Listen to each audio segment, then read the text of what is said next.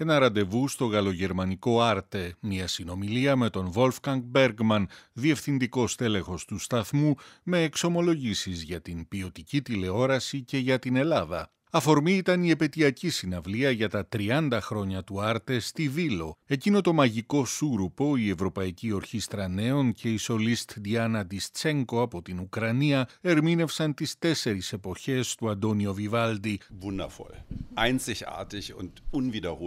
Ήταν υπέροχο, μοναδικό, ανεπανάληπτο, λέει ο Wolfgang Bergman. Καταρχάς ήταν ένα μοναδικό προνόμιο το ότι μας επέτρεψαν να πάμε στη Βίλο και μετά η Ευρωπαϊκή Ορχήστρα Νέων, μια υπέροχη νεαρή σολίστα από την Ουκρανία σε μια ξεχωριστή ερμηνεία των τεσσάρων εποχών, όλα αυτά συνθέτουν μια εικόνα την οποία θα θυμάμαι σε όλη μου τη ζωή.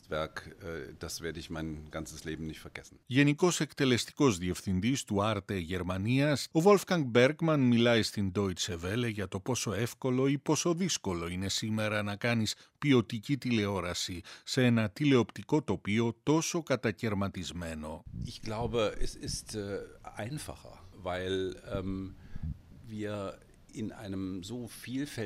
εγώ πιστεύω ότι είναι πιο απλό σήμερα, γιατί το τηλεοπτικό τοπίο διαθέτει πλέον μια τόσο εντυπωσιακή πολυφωνία που εμείς μπορούμε να εστιάσουμε με μεγαλύτερη συνέπεια, με μεγαλύτερη αποφασιστικότητα σε αυτά που θέλουμε να κάνουμε. Από την αρχή το Άρτε προοριζόταν να γίνει μια ευρωπαϊκή πλατφόρμα για δημιουργικούς ανθρώπους. Δεν είμαστε μόνο υπεύθυνοι ενός τηλεοπτικού σταθμού, είμαστε και οικοδεσπότες που ανοίγουμε τις πόρτες μας σε δημιουργικούς ανθρώπους από τις πιο διαφορετικές εκφάνσεις των μέσων ενημέρωσης. Αυτή η πολυμορφία αποτελεί συστατικό στοιχείο της ευρωπαϊκής ταυτότητας.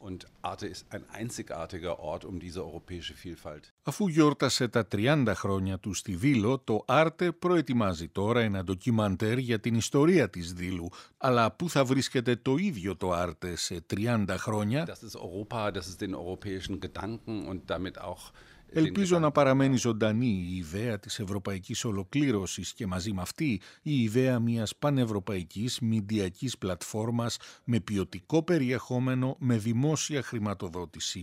Πρέπει να προσφέρουμε ένα διαφορετικό περιεχόμενο ποιότητας και αξιοπιστίας σε ένα μηντιακό τοπίο που παρουσιάζει φαινόμενα κακοφωνίας, τα οποία οφείλονται ενίοτε σε εμπορικούς λόγους, κυρίως όμως σε πολιτικές παρεμβάσεις infiltrierten Kakophonie des internationalen Medienangebots eine verlässliche Adresse betreiben